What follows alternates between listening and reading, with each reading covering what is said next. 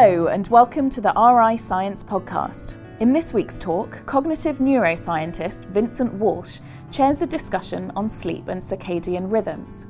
He is joined by Deborah Skene, Russell Foster, and Stafford Lightman as they outline the mechanisms that govern our sleep wake cycle and the interplay between our environment, hormones, and health. I'm, I'm doubly happy to um, be chairing this, not just because it's scientifically interesting, but because before I was asked to chair this, I actually bought myself a ticket, so I get my money back. Um, and I get to hear it all anyway. Um, the reason I bought a ticket as a, as a punter is that I think what we're going to hear tonight is about a subject which is special for a number of reasons. Um, one is that in terms of fundamental biology and psychology, it's one of the big open books, one of the big blank pages that we have in, in modern uh, psychology and, and biological sciences. The second is, uh, whereas they will discover really very interesting things in the Large Hadron Collider, but it's not going to affect your everyday life, is it? You know, you're really not going to lose any sleep over it or change the way you cook. But what these people discover and what these people work on does interface with your everyday life in a way that I think many other areas of, of biology and science simply do not. And I think sleep is, for that reason, and circadian rhythms are, for that reason, one of the most important subjects in, in modern day science. Just to give you, before I turn you over to the speakers, an indication of how important it is. We have some very accomplished people in this audience, very, very accomplished people. Uh, we have Pip Eastop, for example, one of the most important horn players in the world. Last year made a landmark recording of Mozart's horn concertos. He's played the horn and blown down a pipe every day for 40 years, for hours and hours and hours. But every 10 years or so, that adds up to his 10,000 hours. But he's actually four times as good at sleeping as he is at playing the horn, because every four years he gets through his 10,000 hours. That's how important sleep is. No matter what it is you do, what it is that drives your life, how important it is, evolution has decided to give over more time to your biological uh, mechanisms for sleep than anything else you might want to do. So, sleep is one of the primary functions uh, that we've evolved to do. In fact, it might even be the point of life. Um, I'm going to hand you over to the speakers. What will happen uh, is, first of all, we'll hear from Stafford Lightman from the University of uh, um, uh, Bristol. Then we'll hear from Deborah Skene from University of Surrey. Then we'll hear from uh, Russell Foster from the University of Oxford. They're going to speak to you for 15 minutes each. So, Stafford, if I can hand over to you.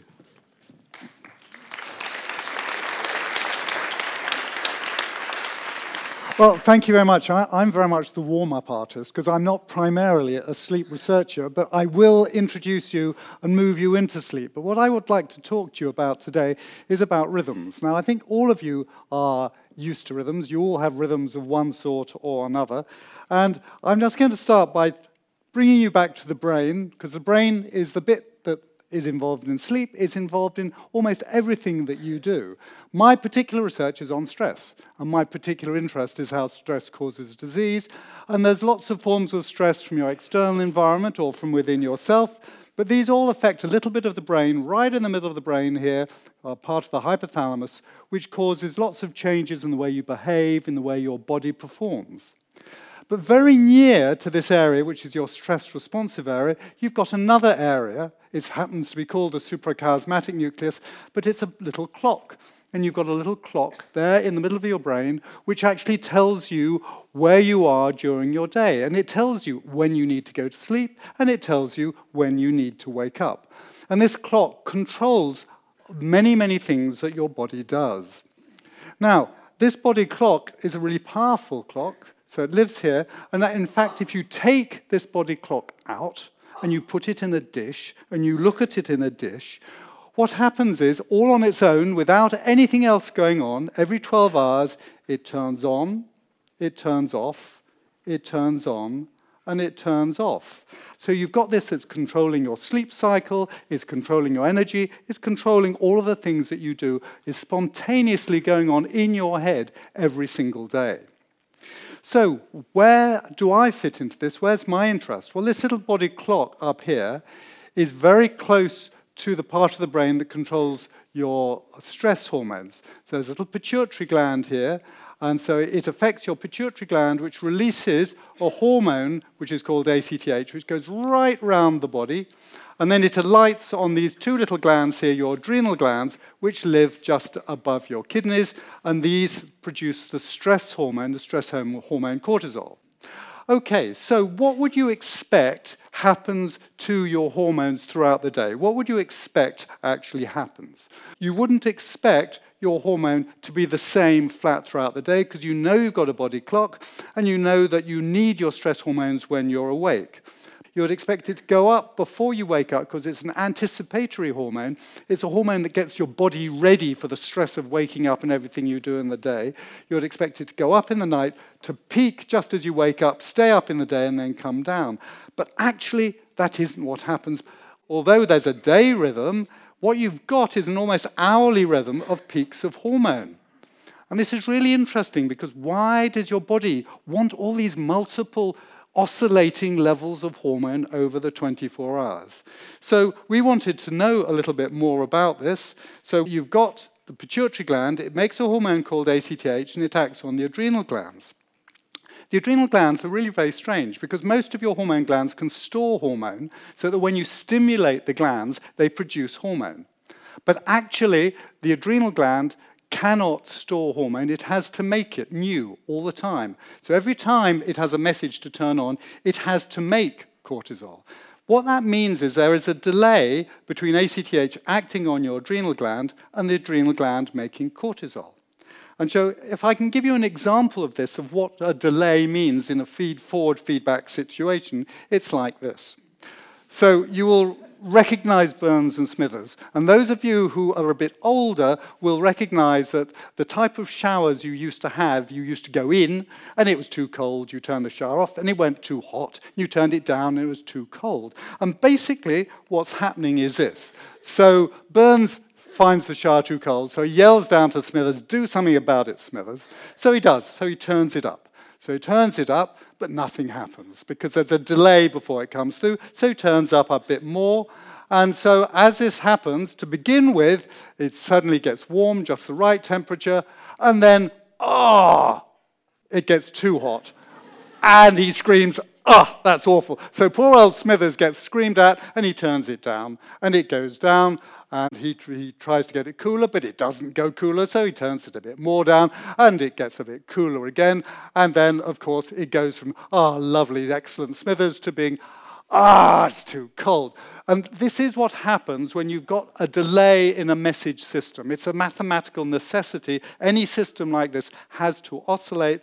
And so, what actually is happening uh, is that you get an oscillating system, and what's actually happening in the brain is this, is that you've got activity in your hypothalamus, which is activating the hormone that goes to the pituitary.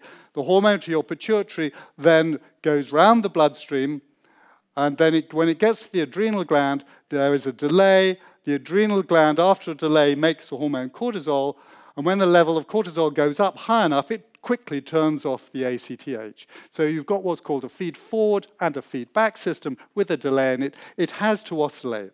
And that means your hormones have to oscillate. And that basically means that your body always, from the moment you're born, is seeing Uh, oscillating levels of your hormone and it's adapted to it. So what you have is you for the whole of your life you have pulses of cortisol being secreted by your adrenal glands. It causes pulses to go around the whole body.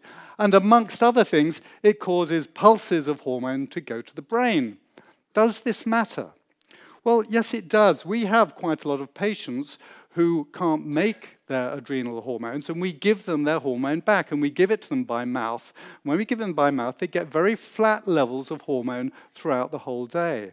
And a lot of these patients just say, I haven't any energy, I, there's nothing I can do, I just got no enthusiasm for anything, I can't do anything. So, what we've done is that we have looked at patients and we've given them back their hormone either as a constant amount, so a flat amount of hormone throughout the whole day, or we've given them pulses of hormone. Then what we've done is we put them in a scanner.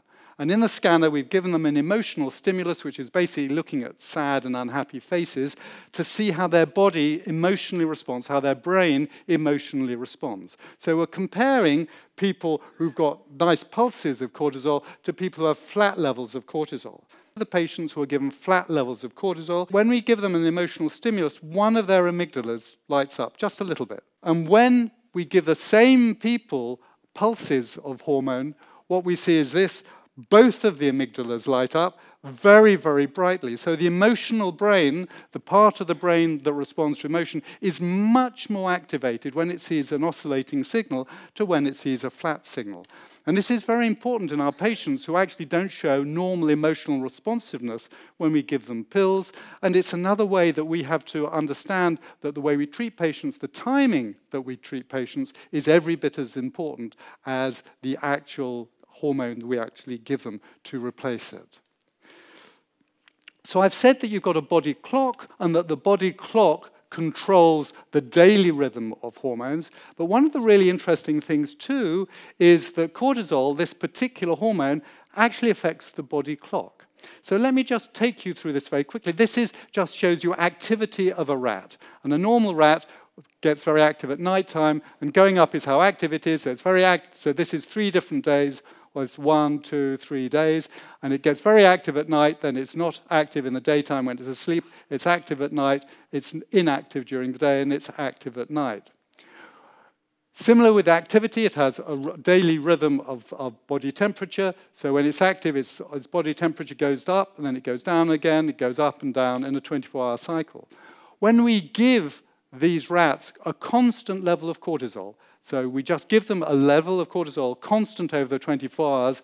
What happens is they leave, lose their activity profile. They no longer have a 24 hour cycle of activity. Their, their activity is same throughout the whole of the 24 hours. And then if we look at their temperature cycle, that has also gone.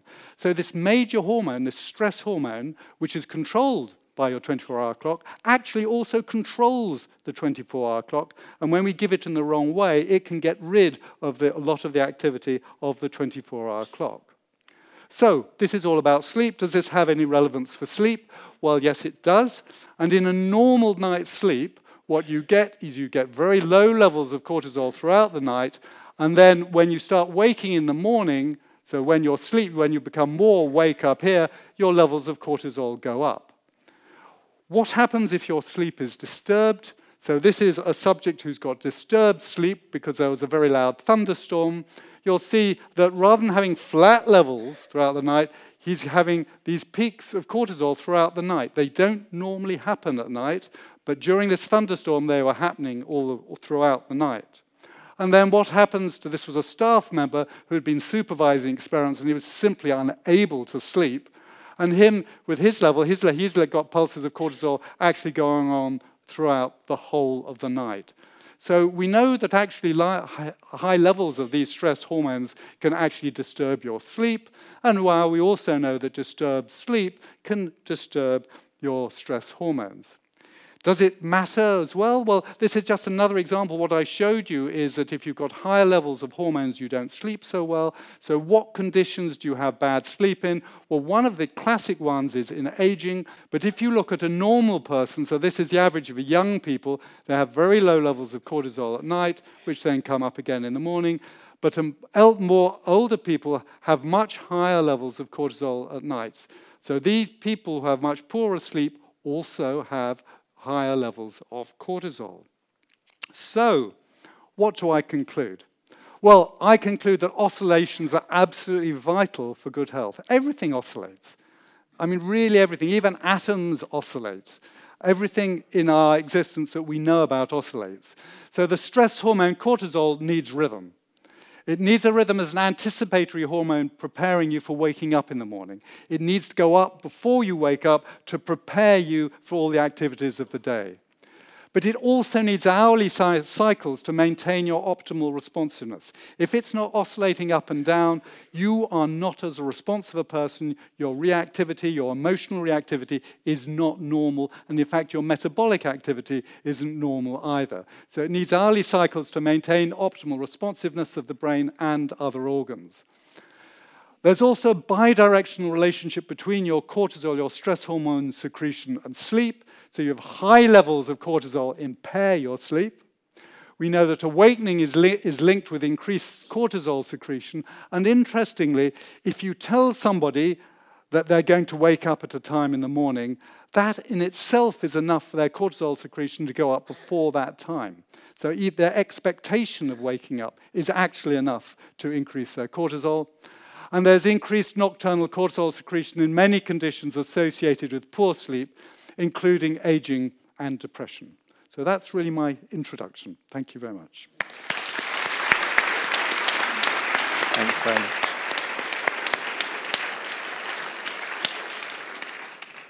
I can see uh, The Attack of the Oscillating Hormones as a trilogy written by Stafford Lightman. Thank you very much. Deborah, can you take us on from that, please? Great. Well, thank you, and hello, everybody. Um, I'm just going to uh, take on where Stafford left off. And the hormone I want to talk to you about is called melatonin. And it's synthesized in the pineal gland, which is a very small, it's the size of a pea in your brain. Uh, Descartes called it the seat of the soul, and it is where melatonin is made. And it has a rhythm as well. And in a sense, it's the opposite of, of cortisol. It peaks at night. We call it the darkness hormone. In every species that we've studied, melatonin occurs at night. And it's a hormone that prepares you for the things that your species does at night. So, of course, in humans, we sleep, but animals like rodents, they're awake. So, it's a hormone that is uh, related to darkness behavior. Um, and it is also driven by this biological clock that Stafford told you about. There it's sitting uh, just above this optic chiasm in this area called the suprachiasmatic nuclei.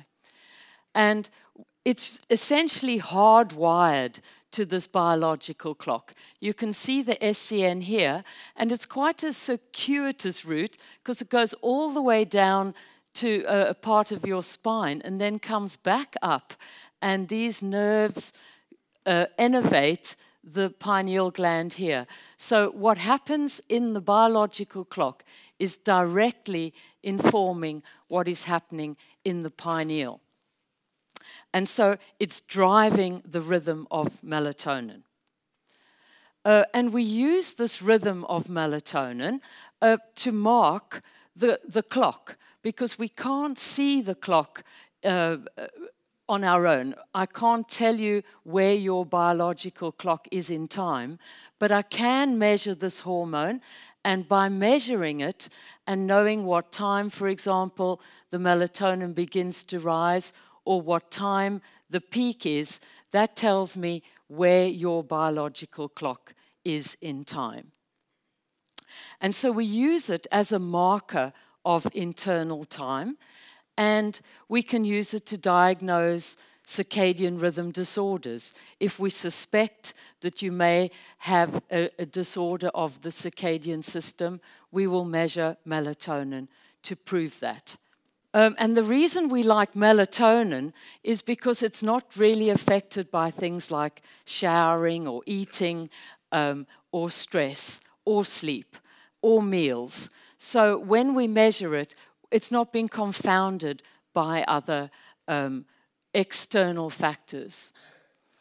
We do have to do some conditions to um, make sure we, we uh, uh, get it right, and that is we have to uh, sample in dim light conditions. And here are some measurements that we do in our lab down at Surrey. These are hourly blood samples, and you can see the melatonin rhythms almost like a fingerprint because on two different nights, you can see that they're very similar patterns in these four people, except that when you look at the peak, um, here is 60 picograms, uh, whereas here's only 25. So we get different amounts of melatonin, but the profile is the same for each individual.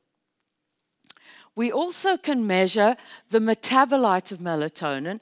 This is made in the liver and it's got a sulfatoxy group on it. And that means we can then measure it in the urine. And by measuring the melatonin metabolite in the urine, it means we can do studies in people's homes. So now we have the tools, and it means you can get at the clock and where the clock is in time uh, for diagnosis. Um, it also um, has helped us a lot when we want to look at, for example, what's the role of the eye and what's the role of light uh, in the circadian timing system. We know that light information is taken down this non visual pathway to the clock. Um, and we've been able to study that. And one of the ways of studying that is to study blind people. Uh, now, blind people, um, of course, have different diseases, but they also have different amounts of visual loss. And we measure that by working out whether they perceive light, whether they can see shadows, count fingers, or whether they have no conscious light perception, so they would be unaware that the lights are on. And we found that um, the degree of visual loss that we see in blind people relates to um, whether they have sleep problems or not. The more severe the visual loss, the more uh, high frequency of sleep problems. And we wanted to look at what is the clock like in, in these blind people.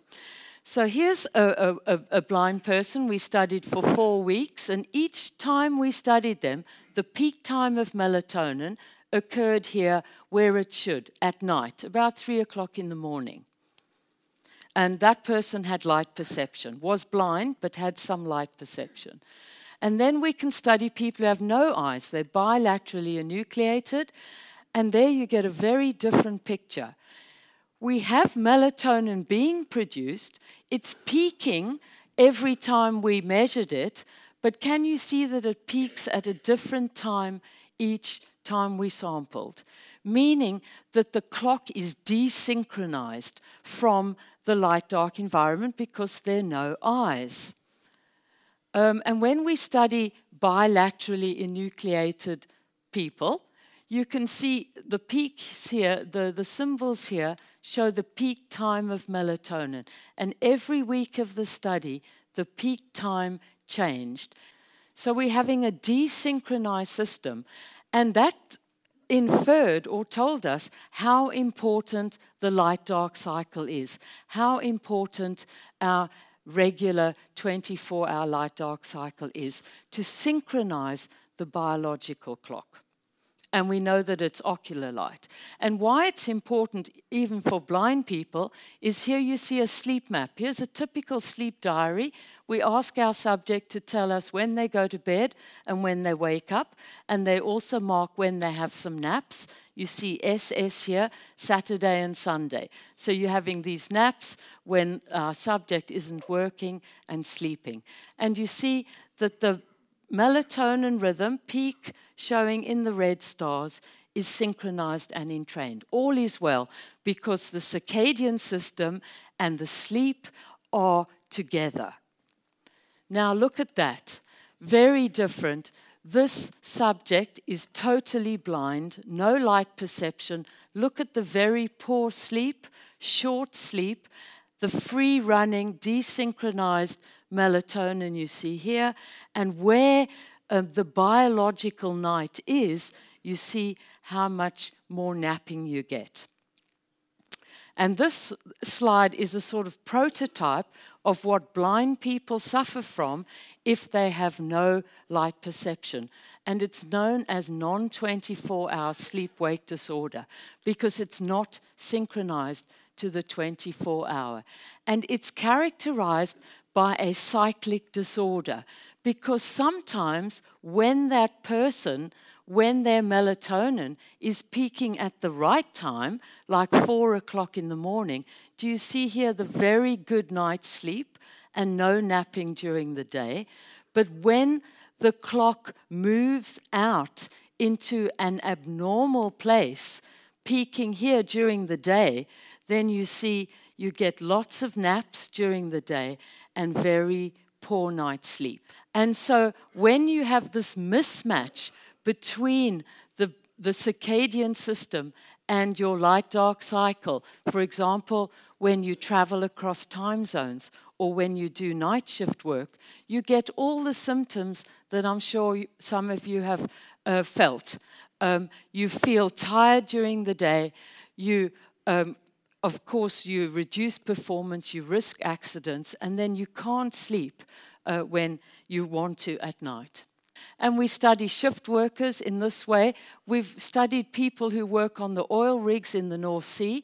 They have these 14 uh, day shifts, and here's a person on a day shift. So they sleep at night here, their melatonin is peaking at night, all is well. And then they go on to two weeks of night shift. And can you see, of course, they're working here during the night and they're sleeping here on the black bars during the day. But can you see how it takes some time, about six days, before they adapt to the new schedule? So while they're adapting, they're suffering from symptoms of jet lag. And another uh, sleep problem that involves the clock is what we call problems of sleep timing.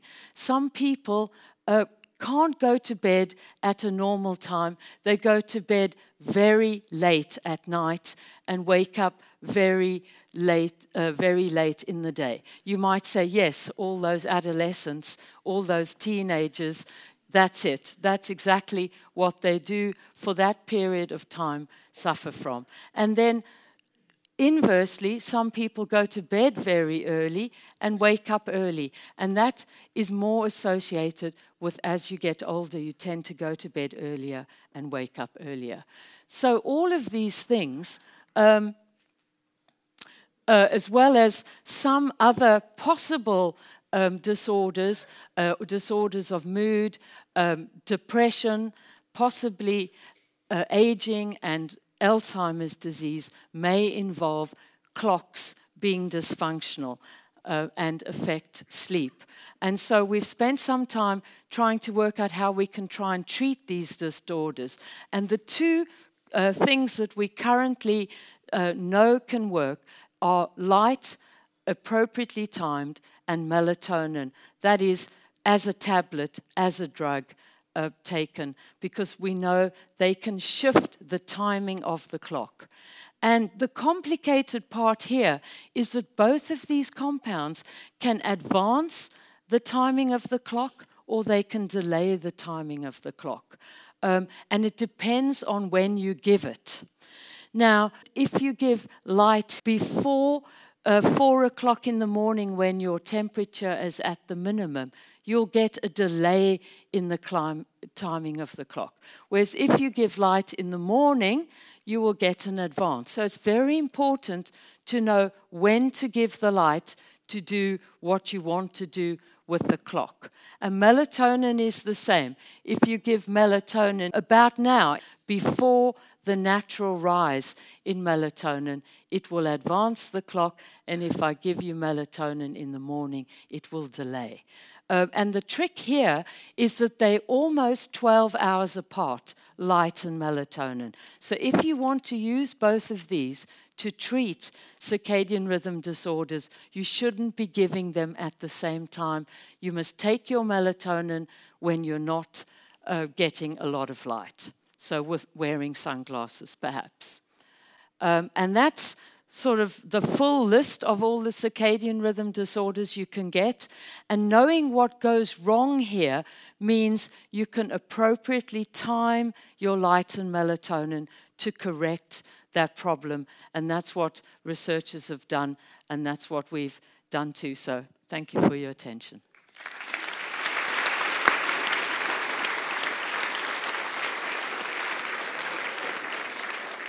Thank you very much, Deborah. Russell, you've got 50 minutes and 49 seconds to tell us everything you would like about. Many thanks indeed. What I thought I'd do in the next 15 minutes, and was it 49 seconds, um, was to pull some of the themes that, that Stafford and, and Deborah have talked about, and then drill in in some detail about the mechanisms whereby the uh, eye detects uh, light. So let's kick off with, with a framework of, of thinking about sleep. So, the first point I'd like to make, and it's been touched on by my colleagues, that a profound amount of our time is spent asleep. Across the entire lifespan, 36% of our entire lives will be spent asleep. It's just absolutely extraordinary. And, and to put that into some sort of context, uh, is anybody here who's celebrating or just about to celebrate your 60th wedding anniversary? Anybody? No, no. Well, when you do, be, be aware that 21 and a half of those years you'll have actually been asleep. Um, so, so, so when you cut the cake, really it's not 60 that should be on it, but 38 and a half years. Um, but the key point, of course, is that the quality of the sleep that you get will to a large extent dictate the quality of the, the, the waking day. Because sleep is not a down state so much is going on. In fact, some parts of the brain are more active during the sleep state than the wake state. And really important biology is going on when we sleep. So, memory consolidation, the ability with all this information coming in to actually consolidate it, that's absolutely critical. Sleep is critical for that. And it's not just the retention of facts, it's also the manipulation of information.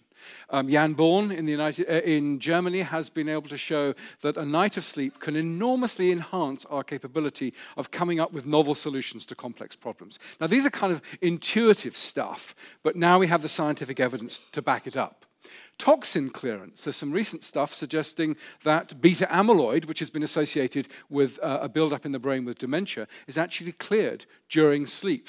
Uh, tissue repair. The brain is regulating uh, the release of growth hormone. Growth, growth hormone is, is very important in, in tissue repair. And growth hormone is released during the first half of the night while we're asleep. So much tissue, so much tissue repair is going on there. The rebuilding of metabolic pathways that have been burnt up, as it were, during the waking state are rebuilt built at night, and indeed energy replacement. So it's a really, really fundamental and important part of our biology. And no great surprise that the generation of the sleep wake cycle involves essentially every brain neurotransmitter and multiple brain structures. You can think of the sleep wake cycle and the, sleep, the generation of sleep as being a, network property of the brain. It's a global brain event. And that's really important for some of the stuff that we're going to discuss in a moment. Now, in addition to this sort of set of networks that we've discussed, as I say, every neurotransmitter, multiple brain structures, you've got a range of important drivers and modulators. We've already heard from Stafford about stress. And of course, societal demands, as indicated here by the alarm clock, um, can have a huge impact upon the sleep wake cycle. In a sense, society can impose um, a sleep wake cycle. But if that sleep wake cycle is out of sync with the biological desire to sleep, then you can activate the stress axis and cause real problems. And we'll touch on that in a moment.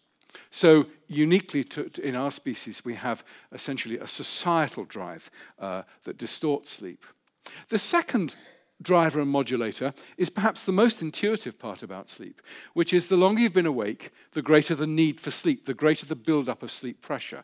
And a, number of different substances have been associated with the, with the development of tiredness. So from the moment you wake in the morning, then the sleep pressure builds up and up and up and up and up. Now, you don't fall asleep usually Sometimes there's a mid afternoon dip, and we may want to discuss that later, because of the other thing we've heard about already, which is the biological clock. The biological clock is essentially saying, now is the appropriate time to be awake, and now is the appropriate time to be asleep. And so what happens is the clock drives a sleep window. So as the sleep window opens up, the sleep pressure kicks in, and then you go to sleep. And of course, if the clock and the sleep pressure are out of sync, you're in problems.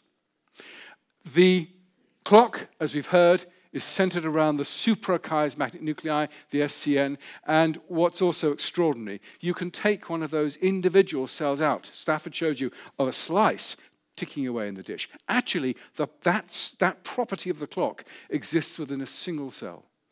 So you can take one of those cells out, stick it in a dish, and you see 24 hour oscillations. And so what that tells you, of course, is that the generation of these 24 hour circadian rhythms is not essentially cell cell interaction, some sort of circuit property, but in fact it's a subcellular molecular oscillation. And we now know quite a bit about that molecular feedback loop, and in fact, tiny changes in those genes and their proteins that make the molecular clock have been associated with morningness and eveningness. So, morningness and eveningness has a sort of a, a bit of a genetic basis as well as a developmental basis.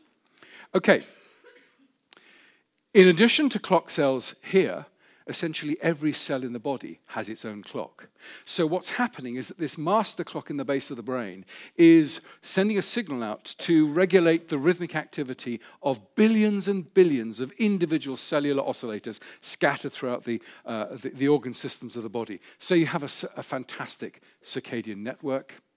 And then, of course, this internal time signal is of absolutely uh, no use whatsoever unless its course it's set to the external world. And as Deborah was saying, the light dark cycle perceived by the eye is the most important regulator of this internal molecular clockwork. The eye is also doing something else. It's sending projections to a whole range of structures within the brain, some of which have been associated with alertness. So when I look around the room now and I see lots of people falling asleep, um, I know it's nothing to do with me at all. It's the low levels of light. If I were to increase the levels of light, I would increase levels of alertness. And that is something that can have a big effect upon the sleep wake cycle. Many people, before they go to bed, stand in the most brightly lit room in the house, you know, cleaning their teeth. Now, that will increase levels of alertness and actually can delay sleep onset at night. Okay, the point I wanted to make with all of this stuff is that sleep is immensely complicated, or the sleep wake cycle is immensely complicated. And we see huge potential for disruption. If, for example, you're a shift worker, you're, you're, you're, misaligning activity with the biological need for sleep, and so you can activate the stress axis. If you're drinking a lot of coffee, the caffeine in coffee can block the rise of the sleep pressure. So, so that's how uh, caffeine is interacting. And of course, it can delay sleep immediately. If you have an abnormal light dark cycle, as Deborah was explaining within shift workers and jet lag, this can all be horribly disrupted. And what we see, of course, is disruption of sleep, largely driven perhaps by the, by the stress axis you get real problems in overall health. One thing we know about increased levels of stress is it suppresses the immune system. And it may be that suppression of the immune system which is associated with higher rates of breast cancer and colorectal cancer, which have been studies in night shift nurses, higher rates of infection. Also, activation of the stress axis will increase cardiovascular problems and indeed metabolic abnormalities such as diabetes, too.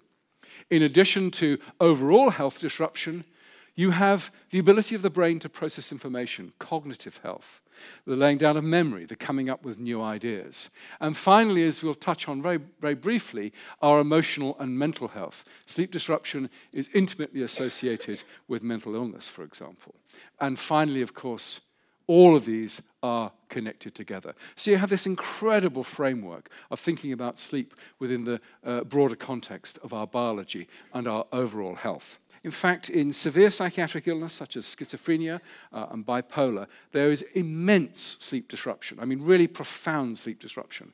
As you see in neurodegenerative diseases, as Deborah touched upon in ocular disease, shift working, aging, and stroke and uh, uh, uh, trauma. So, why do you always find sleep disruption associated with these important diseases? Well, part of the explanation is that sleep and circadian rhythm disruption may arise because the neural circuits that derive normal, let's say, psychiatric behavior are also shared by the sleep systems. So there are common and overlapping pathways. So, for example, we've shown that if you take a gene that's been linked to human schizophrenia and you have a mutated form of that gene in a mouse, the mouse sleep wake patterns start to collapse. So, genes that were never associated with the clock and the sleep systems initially, when mutated, have a big effect upon the uh, clock systems. So there's that shared pathways. That's not the whole explanation, of course, because in addition to the overlap on nearing pathways and mechanisms, the psychiatric illness via stress, social isolation, and indeed the medication can impact upon the sleep wake cycle, and indeed the disrupted sleep via poor health, poor cognitive health, and again stress can feed back and exacerbate um, these pathologies here. One thing that's turning out to be really interesting is that in, again, psychiatric illness, if you can partially stabilize the sleep wake disruption in patients with schizophrenia, you can actually not only improve the overall health consequences in these individuals, but reduce, in one experiment, levels of delusional paranoia by 50%. So there's a very, very intimate uh, relationship between uh, these pathways here. Okay. What I want to talk about now in the last few moments is really to strip away this complex network and then talk exclusively on the relationship between the eye and the master clock within the brain. Now, if you think about it, we're asking the eye to perform two fundamentally different things. The familiar function of the eye is as an image detector, either uh, uh, black and white, an object against its background, or indeed using color vision. And what the eye is doing is grabbing light in a fraction of a second, forgetting it's seen it, and then is using that information to uh, build up an image of the world. But that's not the sort of information the clock wants. The clock wants an overall impression of the amount of brightness in the environment at dawn and dusk so that it can regulate internal time. And these are very, very different sensory tasks. And, and, and, and way back in the early 90s, we began to ask the question well, how the hell can the eye do this? How can the understood function of the eye as an image detector also allow reliable brightness detection? And so we took another look at the eye. And just to orientate you, what you see here is the eye. And we've taken a little section here, which is the retina. And you see, these are the visual cells, the rods and the cones, the rods providing us with our black and white vision, and the cones are color vision. And then there's various layers. These layers here are associated with the first processing of the visual image. And then these are the ganglion cells, and then they collect this information and fire this information into the brain via the optic nerve. And we started to study mice with different ocular diseases. But let me give you some background first. Here we have our mouse. Here we have a light dark cycle. Here we have a normal retina. And you see it's a nocturnal a- a- animal, so it's active, broadly speaking, when it's dark, and it's asleep when it's light. Now, how do we know it's the eye?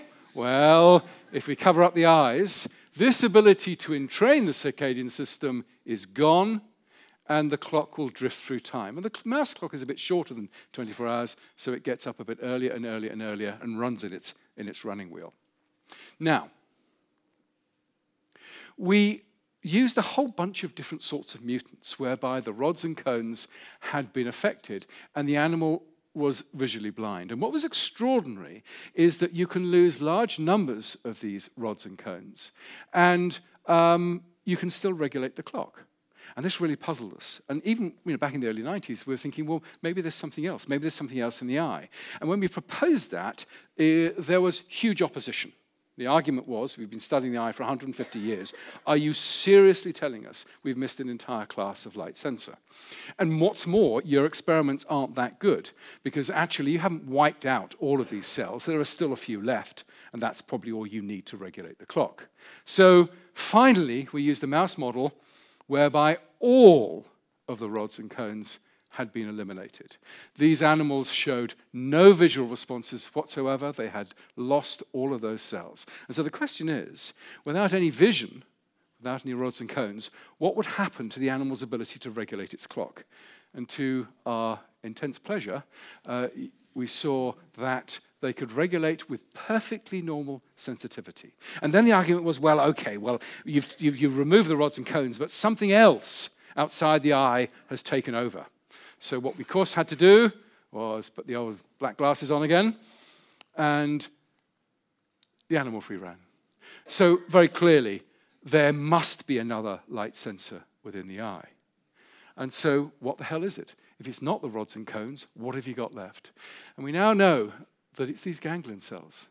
About one in every hundred of the ganglion cells is directly light sensitive, these photosensitive retinal ganglion cells. And they are exquisitely sensitive to blue light. So when you're looking at this screen now, your photosensitive retinal ganglion cells are getting really quite excited. Um, and it's this signal that is primarily responsible for regulating the clock. And there are, as Deborah said, major clinical implications for this. we, like Deborah, have been looking at visually blind individuals. Visually blind individuals, but it doesn't necessarily mean that you've lost your ability to regulate the clock. So, visual blindness does not necessarily mean clock blindness. But sleep and 24 hour rhythms abnormalities are largely ignored in clinical ophthalmology. So I've been working with my colleagues in the eye hospital in Oxford and around the country. And we've been looking at a whole range of eye diseases at an exquisite uh, level of detail. Um, and I won't show you the specific results, but I will just show you the broad conclusions. So there are two classes of patients. There are patients with visual cell loss, like our rodless coneless mice, but they've still got their photosensitive retinal ganglion cells.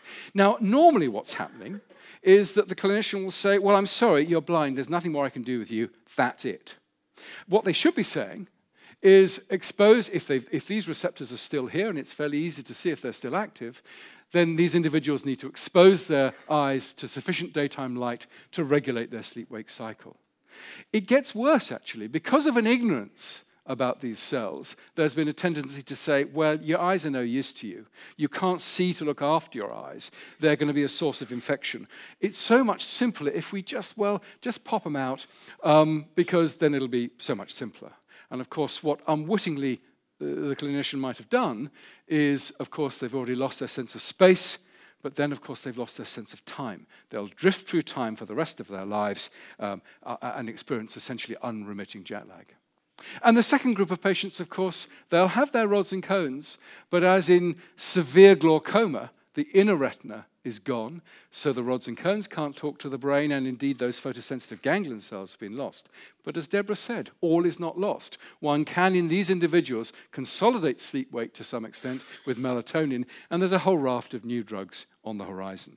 So the last slide uh, and the last point I want to make is that clinical ophthalmology must appreciate that the eye provides us with both our sense of space and our sense of time. And this is a great example of how a fundamental question driven bit of research, how the hell does the eye regulate internal time and the sleep wake cycle, has led to the discovery of a completely new photoreceptor system within the eye and is now changing our understanding of the nature of the blindness and indeed in the clinical realm how you might treat blindness and the advice you give to patients suffering severe ocular trauma. And with that, I'll finish. Thank you.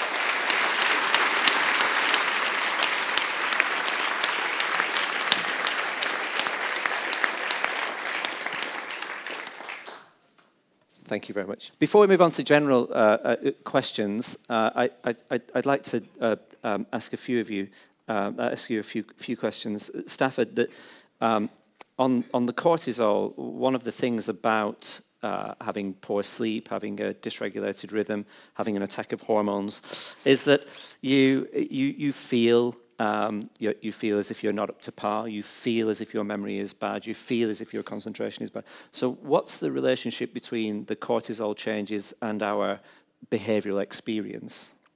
Well, there's very good evidence in, in animals. So, Becky Conway Campbell has done some studies in which she gives cortisol constantly uh, rather than allowing it to have its normal rhythm.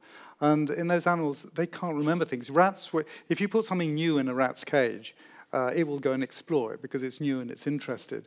If, you, if that rat has been on constant levels of cortisol, it won't remember whether that thing's been in its cage before or not. It just can't remember things. So actually, it's really important for your memory. And if you actually look at the level of the way individual nerve cells talk to each other, it's called synaptic plasticity, the way one nerve cell talks to the next. Uh, if you add cortisol, it changes the way one cell responds to a message from the other. So the actual biochemical mechanism of memory is also changed by cortisol. And, and is there an interaction as, as I get older and my memory gets worse? Is there an interaction between that and, and the effects of, of cortisol? Is there a double whammy? There is probably a double whammy. Certainly when you get older, your, your rhythms of cortisol get flatter. And so that is one, one risk factor. But so these things are combined, so your, your whole biological rhythms are changing, plus your levels of cortisol are flatter. And you, you, you talked about uh, night owls and early birds. When does that become predictive? So if I'm a, a, a nine-year-old um, early bird and then I become a, um, a, an adolescent night owl, when do we, is there anything you can predict from the adolescent or the childhood sleep patterns that would predict whether I'm going to be a, night owl for the rest of my life or an early bird? And can we change these patterns? Uh, all, all good questions. I mean, people have looked right across the ages, and indeed, you get this very late type, and you, uh, it tends to turn around about 21, 23 years old.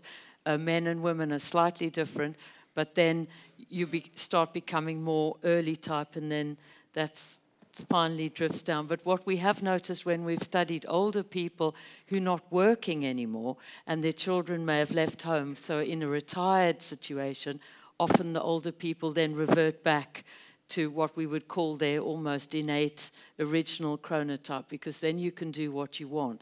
So I think the, the, the, the, problem with all of this is the external social pressures of having to go to work, having children can, can make you a, a, a certain chronotype for a certain period of time, and then you may revert back to being what you feel innately. So, one of the questions we do ask people is, you know, without any constraints, without any work, without any family, what do you think you are? Yeah. Are you a morning type or an evening type or an intermediate? And that probably is best reflecting your genetic uh, circadian clock. Yeah um, and status. Following Russell's scientific advice that the best way to get through a marriage is sleep through as much of it as possible. uh, no, it, no, actually, you, you, were informed that at the Royal Institution. It's a scientific piece of advice. I think the interpretation is kind of, is kind of interesting. I mean, yeah. is, it, is, it, is it that you, because you don't see your partner yeah. much, uh, but of course, I mean, there's this evidence which suggests that morning types and evening types, the longest surviving relationships are that's, between morning that, types and evening types. That's yeah. the question. Um, and that's the, the cynic question. might say it's because they don't meet each yeah. other. I would say that it's because if you can accommodate your, your partner's sleeping habits, all the other crap that life throws at you is relatively mild. Um. I am so tempted to do a poll of couples here, right? but I won't. I'm going to throw it open to you. So there are some roving microphones. Where are the, are the people with the microphones? That they are here, yeah. If we can have the roving microphones. Um, I'm, I'm getting towards, uh, towards 80 actually, not that far off. And I'm beginning to suffer from numerous small ills. And I think I'm picking up, if my cognitive facilities are still working well enough, I'm picking up that a lot of these things are due to the degenerating sleep patterns and what can I do about it, if anything? Thank you. The, the first thing, which I think is so interesting, is that, of course, what you describe is very common sleep disruption in, in the elderly. Um, and what's so tragic is that we understand it very, very poorly. Um, we've done some mouse studies, and we've shown that the light signal getting to the clock is diminished in older mice for some, for some reason. We don't understand why those photosensitive retinal ganglion cells are, are providing a, a, much weaker signal. So, one thing that's been shown to be effective, at least in the nursing home, by a colleague, Eus van Someren, has to uh, hugely increase the amount of light in the, the day areas of the nursing home and then have darkness in the bedroom. So that very robust light dark cycle seemed to have a very good effect in consolidating sleep.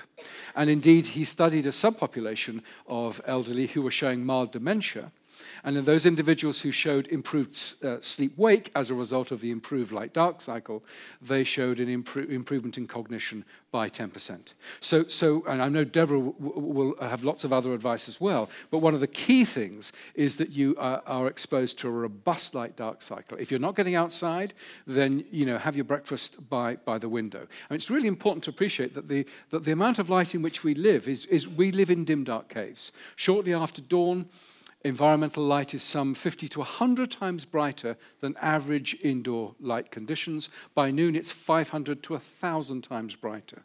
So, you know, a robust exposure to bright light, particularly in the morning, has been shown to uh, uh, consolidate the clock. But there are other things that I, my, my, colleagues want to, may want to talk about. Oh, only that we, we've studied, we've, we've, we've been into the care homes in South England.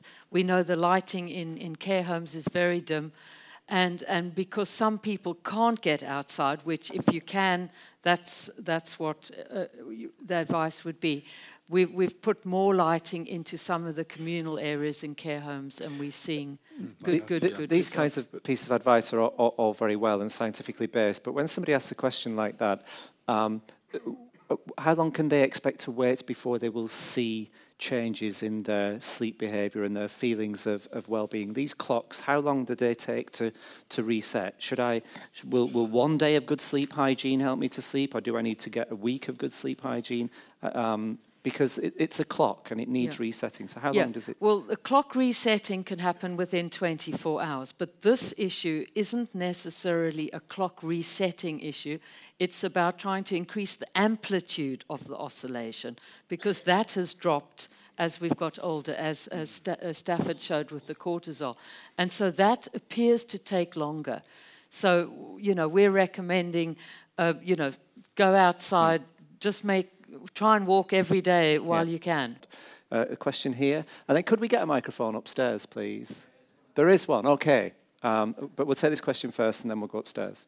Uh, there is a variation in the length of the day and night with the seasons in this country, and further north, the variation is even bigger.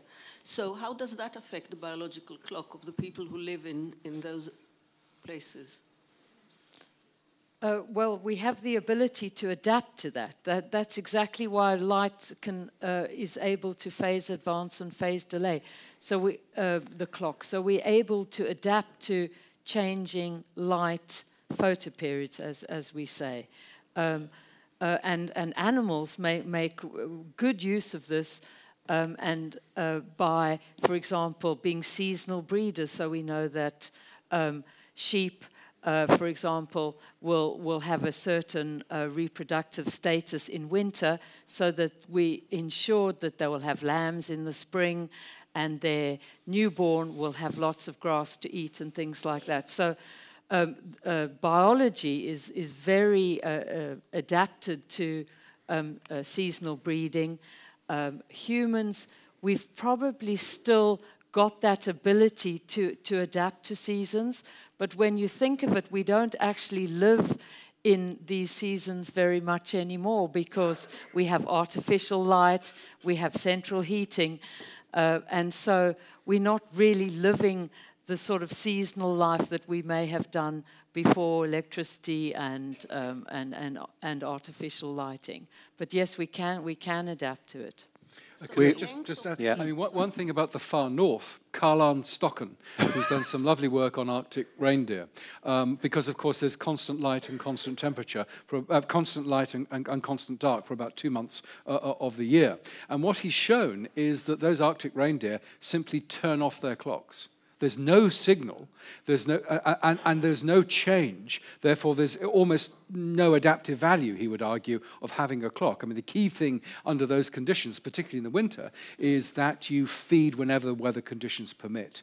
And that's going to be independent of what the, what the, what the light environment is going to be. So I think there's, there's some wonderful biological flexibility. Most of the time, a clock is incredibly valuable. But um, where it's not, in a constant condition, you may turn the clock off. Question here. Um, we've heard a lot about the role of the SCN in controlling our biological clock. Um, but I've also heard that we have biological clocks in other tissues and cells around the body. So I was wondering how important those other clocks are in health and how they fit in with this clock in the brain. Uh, I- I mean, I think it's a really good question. For years, we thought the master clock simply imposed, forced a 24 hour pattern on the rest of our biology. And then Uli Schibler uh, from Switzerland discovered that individual cells could tick away perfectly well. And so, as I said, you've got this circadian network. Now, most of the time, of course, it's all beautifully synchronized. The eye hits the, the, the master clock, the SCN, the SCN sends out some sort of signal, and you get this beautiful rhythmic coordination. Now, the reason jet lag is so bad is not that you're simply five hours shifted from London to New York, it's the fact that all of that sort of oscillating network becomes uncoupled and you have a sort of a complete smear. So the brain, the gut, the liver are all slightly out of sync. And that's why it feels so grim. And in fact, in many diseases, it's thought that internal desynchrony, um, an uncoupling of the master pacemaker with the peripheral clocks, might actually be a, a, a, a problem. Now, there can be good reasons for uncoupling the peripheral clocks with the master clock. And some experiments were done in rats whereby they were only fed for two hours in the middle of the day when they'd normally be asleep. And what happened is that the master clock carried on, uh, synchronized to the light dark cycle, but the liver and the gut moved to the feeding at that particular time. Uh, I mean, it was a pragmatic response to, you know, that's when the food availability. So most of the time, of course, it's beautifully synchronized, um, but under conditions of disease, jet lag, um, or other uh, uh, extraordinary events in the environment, they can be uncoupled. Probably short-come uncoupling isn't a problem. Long-term, long-term un uncoupling will lead ultimately to a, essentially a breakdown of normal physiology. We have to draw the, the meeting to a close. I'm, I'm really, really very sorry. We could obviously go on. Could we please thank very much uh, Russell Foster, Deborah Skene and Stafford Lightman.